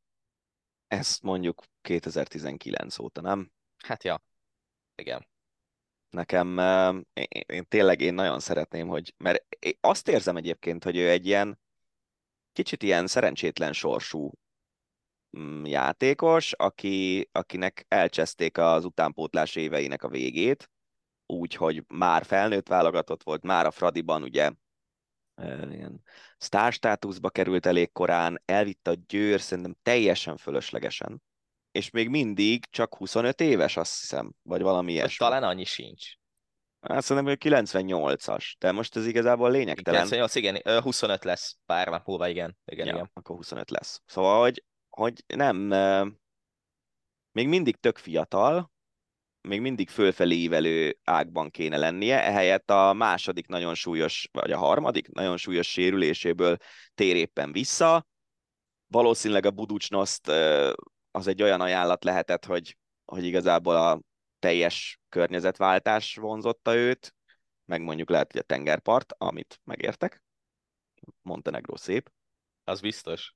De igen, tehát hogy jó lenne, ha a magyar válogatottban egy jó háfra játszana, csak nem, nem tennék egy forintot se arra, hogy ez megtörténik. Nagyon szurkolunk hát, neki ettől függetlenül. Igen. Reméljük, hogy ez a visszatérés, ez olyan visszatérés lesz, hogy legalább a Buducsnoszban megkapja a játékperceket és gólokat is fog lőni, mert az jót tenne az önbizalmának is, ami talán nagyon nincs. Hát igen, csak ugye az a baj, hogy a Buducsnoszt nem is tudom, hogy a, van-e montenegrói bajnokság, vagy hogy ott mi, milyen bajnokság van, amiben ők játszanak. Igen, ez Nyilván nem és, és, a BL-ben meg az látszik, hogy ez a mostani Buducsnoszt, ez azért eléggé a, a gyengébb csapatok közé tartozik. Igen. Folytassuk kosárlabdával. Nem beszéltünk eddig még a spanyol bajnokságban játszó két magyarról, de nagyon jól játszanak hétről hétre, úgyhogy mindenképp említsük meg őket. Golomán György a Zsironánál játszik, Somogyi Ádám pedig a Moraván Andorránál, és nagyon-nagyon jó teljesítmény nyújtanak, és szerintem a magyar kosárlabdában olyan nagyon sok jó játékos Hanga Ádámon kívül, aki a spanyol élvonalban játszott is, mm, hasznosan is játszott, nem nagyon volt az utóbbi Hát mit tudom én, tíz évben biztosan. Pedig azért volt pár játékos, aki Spanyolországban kötött ki, mondjuk még fiatalként. Ez így van, meg előtte, hanga előtt szerintem Dávid Kornél volt az utolsó magyar játékos, aki viszonylag fontos szereplő volt a spanyol ligában. Igen. Üm, szintén kosárlabda. Üm, mit szólsz ahhoz, hogy egy csapat, és ezt azért tettem be az Ácsiba, hogy nézzünk meg ilyen extra példákat, hogy hát ha emlékszünk valami ilyesmire, vagy valami hasonlóra bármelyik sportágból. Egy csapat egy BL meccsen, egy kosármeccsen az első negyedben nulla pontot szerez. Mert ez történt ez a női szlovákiai, szlovákiai Levicivel egy női BL meccsen a, a ciprusi Lárnaka ellen. Nulla pontot szereztek az első negyedben, és aztán talán 74-66-ra kaptak ki. Ah, látod, ők is milyen jól játszottak onnan. Hihetetlen. A Debrecen. De Ö, ezt... Tudok egy friss példát, csak hogy a jó barátomnak a szívét dobogtassam. A hétvégén volt egy budapesti első osztályú kézilabda meccs, ahol a, ahol a félidei állás 17-1 volt, és a jó barátom volt a, az egy gólt kapó kapus, úgyhogy ez jó. Tudok, tudok ilyen példákat, de azért nyilván ez nem ugyanaz a szint. A BL, mint Budapest Liga, meg a BL, mint Bajnokok Ligája, az nem ugyanaz. Majdnem ugyanaz, ja. Amúgy nem női férfi meccs volt, bocs. Így azért még érdekesebb, én egy példát tudok. A Vásári Kosársuli az előző szezonban játszott egy olyan meccset, hogy az utolsó negyedben nulla pontot hozott össze, és így is 12 ponttal nyertünk, úgyhogy Hát akkor az már meg... nem kellett. Látod? Hát igen. Ennyi. Nem illik az utolsó negyedben.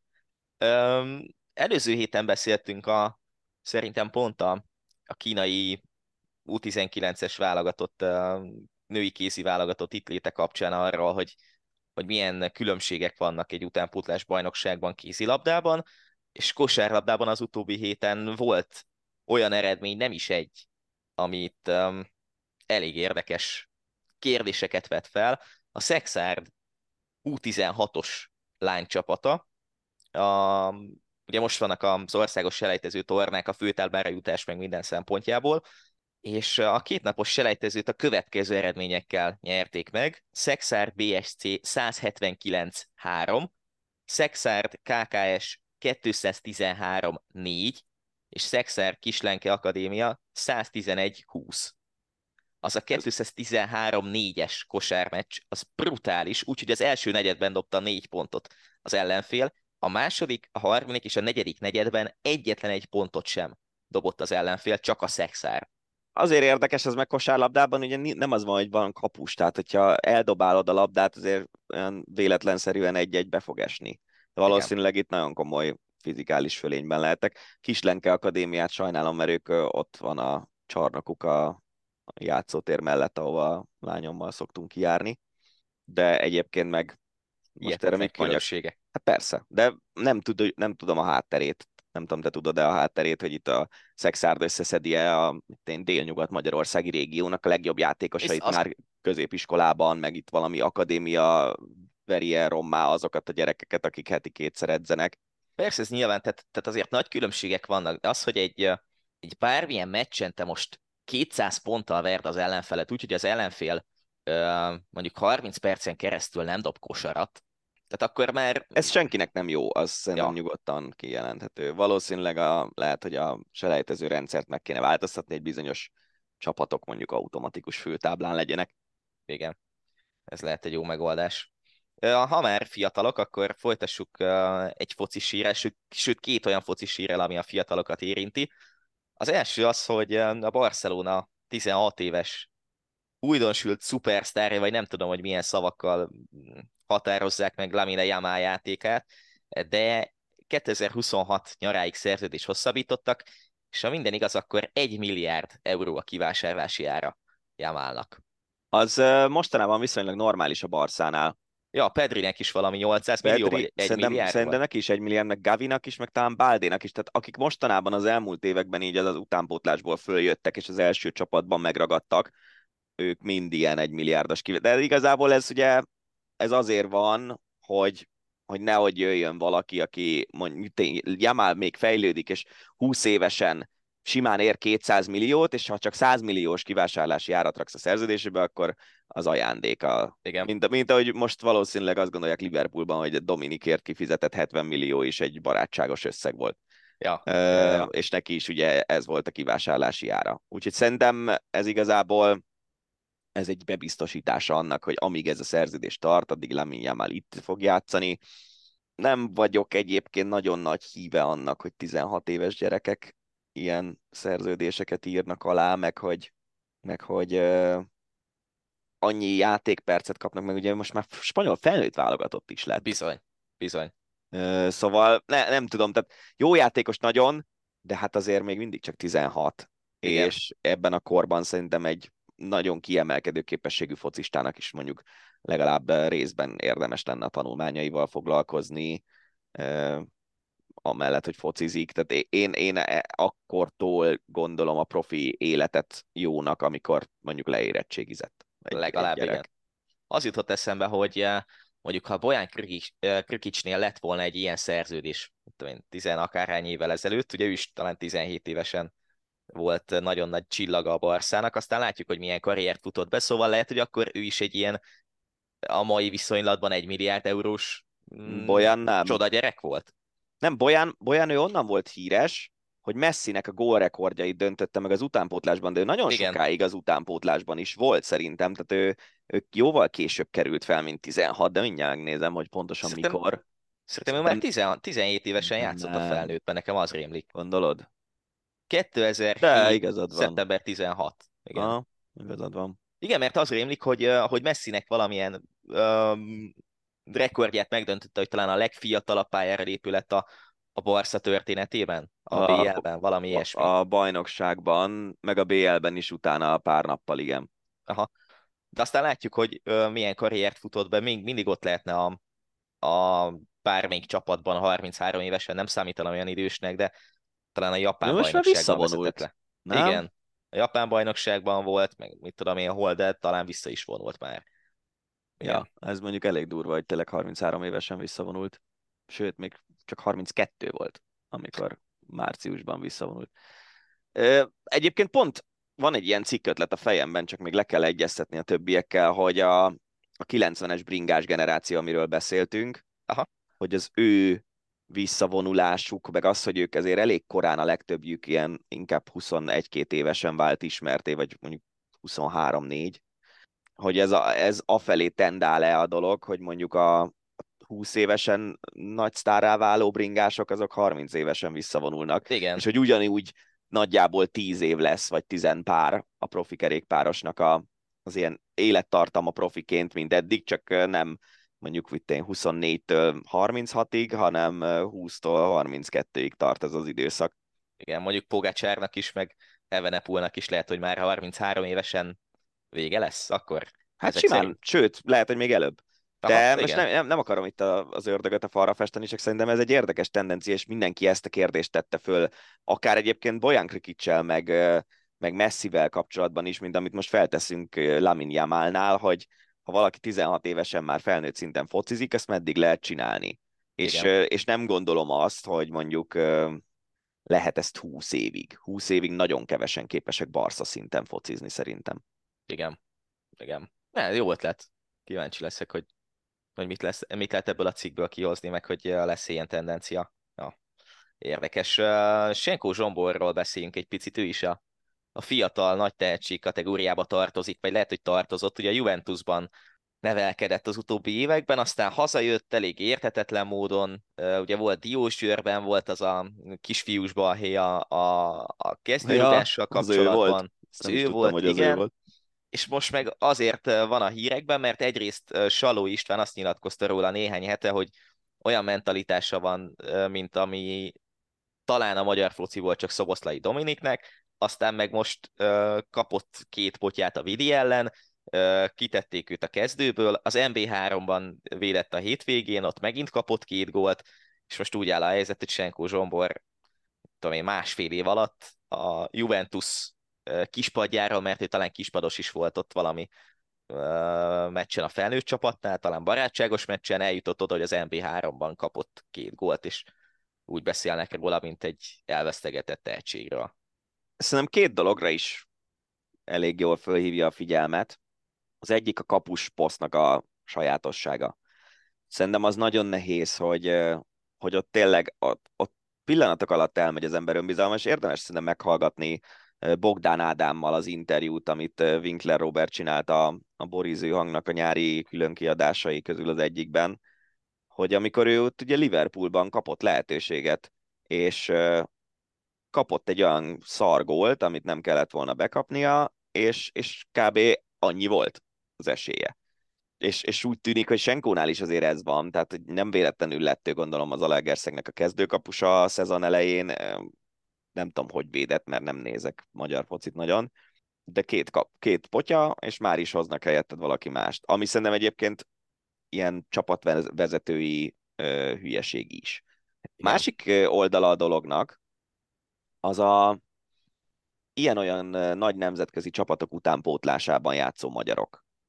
Tehát abból viszont egy nagyon hosszú listát tudunk írni, hogy ezek a közül a játékosok közül kik azok, akik végül az NB1-ben kötöttek ki, még bőven a, a, abban a korban, amikor nekik abban a csapatban kellett volna játszani, ahol elkezdték, és tényleg most nem akarok itt nagyon sorolgatni neveket, de nem, Filkortól Igen. elkezdve, hogy hívták azt a srácot, aki a Palermo-ban A Balog Norbert, Balog Norbert, igen, aki ráadásul ugye ilyen tök jó center alkat volt. igen. Ö, akkor ott voltak a Liverpooliak, Komannal, meg Német Krisztián, vagy Koman nem volt a Liverpoolban? Német Krisztián Nem, volt. Koman, Koman az olasz bajnokságban, Igen, igen, Sampdoriában volt. Igen. igen. És manapság meg ugye, hogyha végignézel egy NB1-es meccset, nem nagyon találsz olyan, olyan csapatot, amiben nincs ilyen. Tehát mint én Tajtitól, ugye Koman is játszott pár éve, még a, nem tudom, most is Igen. az NB1-ben játszik-e, vagy mindegy. Tehát sok-sok-sok ilyen név van. És, Igen. és hogy ne- e- egész egyszerűen azt el kell felejteni szerintem, hogy attól, hogy valaki mondjuk a Juventus utánpótlásában felnő, és mondjuk akár a Juventus utánpótlásából kijöve 19-20 évesen ő mondjuk a, az akkori generációban a legjobb kapus a Juventus utánpótlásában, az nem jelenti azt, hogy ő belőle akár csak mondjuk, mit tudom én, nagy bajnokságok másodosztályaiban játékos lesz. igen. Szóval e- ez, ez a fő probléma. Tényleg Tajtit is, amikor a Barszában játszott 16 évesen, akkor úgy, úgy nézték, hogy hú, jó, majd ő lesz a következő nagy magyar játékos, ezt most ezé, Újpest. Tehát, hogy Igen. És a másik, hogy szerintem a, az is bebizonyosodott, hogy a magyar klubvezetők sem kezelik jól ezeket a külföldre haza, hazatérő játékosokat, mert vagy nagyon túlsztárolják, lásd Salói nyilatkozata, hogy már Igen. Szoboszlaihoz hasonlította a Senkut, mint tudom én, 5-6 edzés után. A másik meg, hogy eh, oké, okay, hogy kapusposzt, és, és tényleg egy rossz hibával, vagy két rossz, nagyon nagy hibával ki tudsz kerülni, de hogy nem nagyon kezelik jól úgy a magyar fiatalokat, hogy benne van egy-két hiba, és akkor mész a lecsóba. Hát igen, tehát hogy én azt gondolom, hogy ez a kapusposzt is kicsit olyan, mint a, mint a Fradi női kézilabda csapat edzői posztja, hogy nem hiszem, hogy mm, az, hogy türelmetlenek vagyunk, az segíti a helyzetet. Igen. De, de egyébként el tudom képzelni azt, hogy Senkónak a munkamorálja, meg a hozzáállása az, az tényleg párját ritkítja Magyarországon, de attól még bekaphatsz két potyát, hogyha kapus vagy. Ennyi. Igen. És ezért kapusként sokkal nehezebb megmutatni azt, hogy uh, mit tudom én, fel tudsz onnan jönni. Hát persze, meg ráadásul következő meccsen mondjuk még ben, ben hagynak, és kapsz három gólt úgy, hogy arról egyről tehetsz, és kettőt Igen. meg elgurítanak melletted zicserben, és akkor ú, már megint Senkó három gólt kapott. Tehát hogy ez nehéz, ezek olyan spirálok, ami nagyon könnyű lecsúszni. Kíváncsi leszek, hogy visszajön egyáltalán az NB1-es csapathoz, vagy az NB3-ban próbálják meg őt felépíteni. Megsérül De- valaki az NB1-ben öm, egy kapus, ott lesz a listán eléggé elől. Igen, ez tuti. Um, az egyik legextrább, leghihetetlenebb, uh, nem tudom, tehát a magyar focit nagyon jól megmutató kis érdekes, vicces hír. Urbán Flóriánt menesztették ugye néhány hete a BVSC-től, azóta már az MB3-as Csorna csapatának a vezetőedzője lett, és miután menesztették Urbán Flóriánt, talán a nem is tudom melyik szponzor a BVSC-hez kapcsolódóan hirdetett egy nyereményjátékot a Facebookon, hogy a Vasas elleni meccsre lehet jegyeket nyerni, és Pomper Tibor, aki ugye korábban a BVSC-vel talán bajnoki ezüstérmes volt az NB1-ben, megjelölte Urbán Flóriánt, és hát ki más nyerte meg ezt a nyereményjátékot, mint Pomper Tibor, úgyhogy Urbán Flórián nyert egy meccsegyet a, arra a csapatnak a meccsire, onnan kirúgták néhány nappal hamarabb. Hihetetlen. Ez nagyon vicces sztori. Nem létezik ezt a- ilyen. Elmondhatjuk szerintem, hogy Benji ilyen címszavakban szokta elküldeni a témalistát, és néztem, hogy Urbán meccsjegy, mondom, ez mi lesz, hogy a jegyüzérkedésen kapták, vagy hát tényleg én, én a magyar focit igyekszem nem nagyon követni, mert, mert olyan posvány az egész. Igen. És legalábbis a, a, a magyar-magyar, tehát az, hogy a válogatottunk meg a légiósaink mit csinálnak, az megint egy másik szint, szerencsére.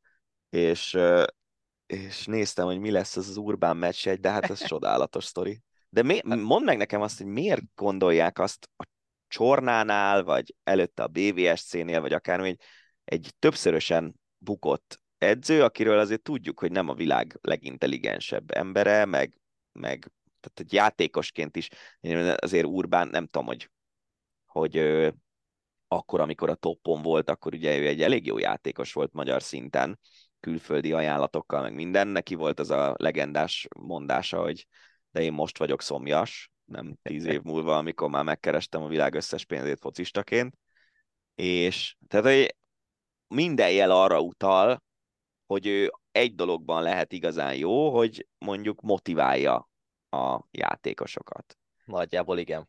Nem tudom, hogy milyen taktikai képzettséggel rendelkezik, de nem értem, hogy miért, miért gondolják azt ilyen MB3-as csapatoknál, hogy ő, ő megoldás lehet a probléma. Nem tudom, ráadásul pont úgy, hogy ugye feljutott a BVSC-vel az MB2-be, nagyon-nagyon jó MB3-as szezon után, és um, állítólag nem azért küldték előtt, mert hogy olyan nagyon rossz lenne az MB2-ben a BVSC, ugye nyilván beszállt a szponzor, nyilván um, vettek játékosokat, de hogy olyan most néhány meccs után olyan katasztrofális mérleget nem tudsz levonni, hogy minden esetre biztos kieső lesz a BVSC, szóval valószínű, hogy a, tudom, a személyisége, vagy valamilyen beszólása miatt küldték el, ja, hát ez... és látod, egyből kispadot kapott. Jó, de igen, Csornán. Ja, igen, ahol dolgozott egyébként már korábban. Hát reméljük, hogy a Vasas elleni meccsen ott volt. Egy nagy, Urbán, ezt nagy körhinta az egész. Az, az amúgy az egész, igen. Kettő hírrel zárjuk a mostani adásunkat. Az első, az egy Forma 1-es hír.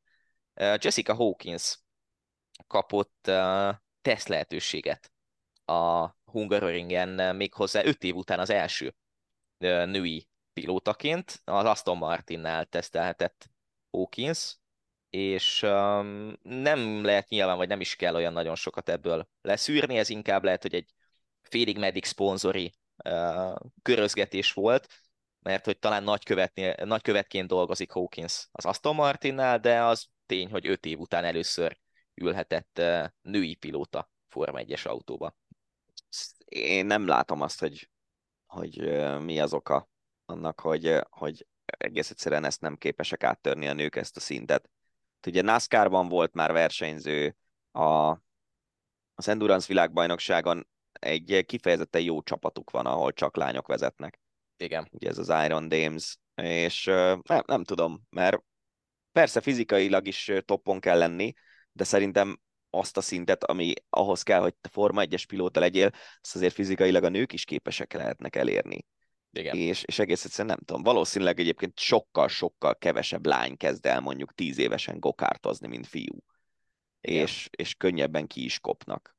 Igen és az a komoly, hogy a, a, a női sorozat, ugye, ami a, az F3-as bajnokságnak felel meg, az, ha minden igaz, nem is biztos, hogy lesz már következő évben, tehát olyan nagyon sok lehetőségük nincsen a női pilótáknak, hogy megmutassák magukat. Úgyhogy lehet, Nincs, hogy... de szerintem azért egy csomó sorozatban még tényleg ilyen utánpótlás szinten azért együtt versenyeznek a fiúk meg a lányok egymással, és hogyha a kis, nem tudom, 15 évvel ezelőtt, vagy 20 évvel ezelőtti Lewis Hamiltonnak lett volna egy olyan lány ellenfele, aki ugyanolyan gyors, mint ő, akkor szerintem ő is Forma 1-es versenyző lett volna. Stimán. Igen, igen, igen, igen. Reméljük egyébként, hogy ez a nyitás, vagy ez a teszt lehetőség, ez valamennyit változtat, és hát, lehet, hogy, nem. lehet, hogy lesz női versenyző. Nem tudom. Te, ilyenek azért voltak az elmúlt években. Mondtad, hogy öt éve volt utoljára, de ezért én már régóta emlékszem, hogy sok ilyen volt, hogy igen. Egy-egy, itt volt azt hiszem tesztpilóta is talán Suzy Wolf a Williamsnél. Igen, igen, igen, igen. igen. Pár évig, és ja, szerintem tehát valószínűleg inkább az lehet, amit mondok, hogy, hogy tényleg az utánpótlásban sokkal kevesebb a lány, és, és valószínűleg hamarabb, meg könnyebben kikopnak, mint a fiúk. Igen. Az utolsó hírünk az szintén kézilabda, hiszen eléggé elvittük így csapasportok felé ezt az ácsit, főleg a kosár meg kézi témákkal. Peter Nenadic ugyanis megtalálta az új csapatát, és Szaudarábiában folytatja, méghozzá a Kárlis, nem is Kárlis, hanem Al Kalis csapatánál. Remélem, hogy jól ejtem ki, és a szaudi hallgatóink nem, nem fognak megszólni. Szóval Nenadic hosszú hónapok után megtalálta a csapatot, Állítólag Belgrádban dolgozott az autó kereskedésénél az utóbbi hetekben, legalábbis ezt lehetett olvasni különböző helyeken, és most írt alá a szaudi csapathoz, amiről olyan nagyon sokat nem tudni, de... Mennek a Super Globe-ra. Igen, annyi. És azt hiszem, hogy igazoltak talán még valami nagy nevet. Igen, szerintem Mamdu, Mamdu, Mamdu, Mamdu az, aki tényleg, igen igen igen, igen, igen, igen, igen, igen, igen. Szóval nem, Nenadic a szaudiakhoz. Hát figyelj, ez szerintem egyáltalán nem meglepő. 37 éves, állítólag a 600 ezer dollárt kap erre a szezonra, az nagyon jelentős fizetés kézilabdában. Szerintem egyáltalán nem egy meglepő dolog, hogyha bármilyen ilyen visszavonulás környékén lévő játékosnak egy ilyen ajánlat befut, azt elfogadja. Super Globe-on játszhat jó csapatok ellen, de azok valószínűleg azért elég jól meg fogják verni ezt a szaudi csapatot, aztán ennyi. Igen. De ki tudja, hogy a szaudi pénz, hogy rájönnek-e arra, hogy mondjuk persze sokkal kevesebb eléréssel, de kézilabdában töredék pénzből tudnak nagyon jó játékosokat igazolni, mint a fociban. Ez az.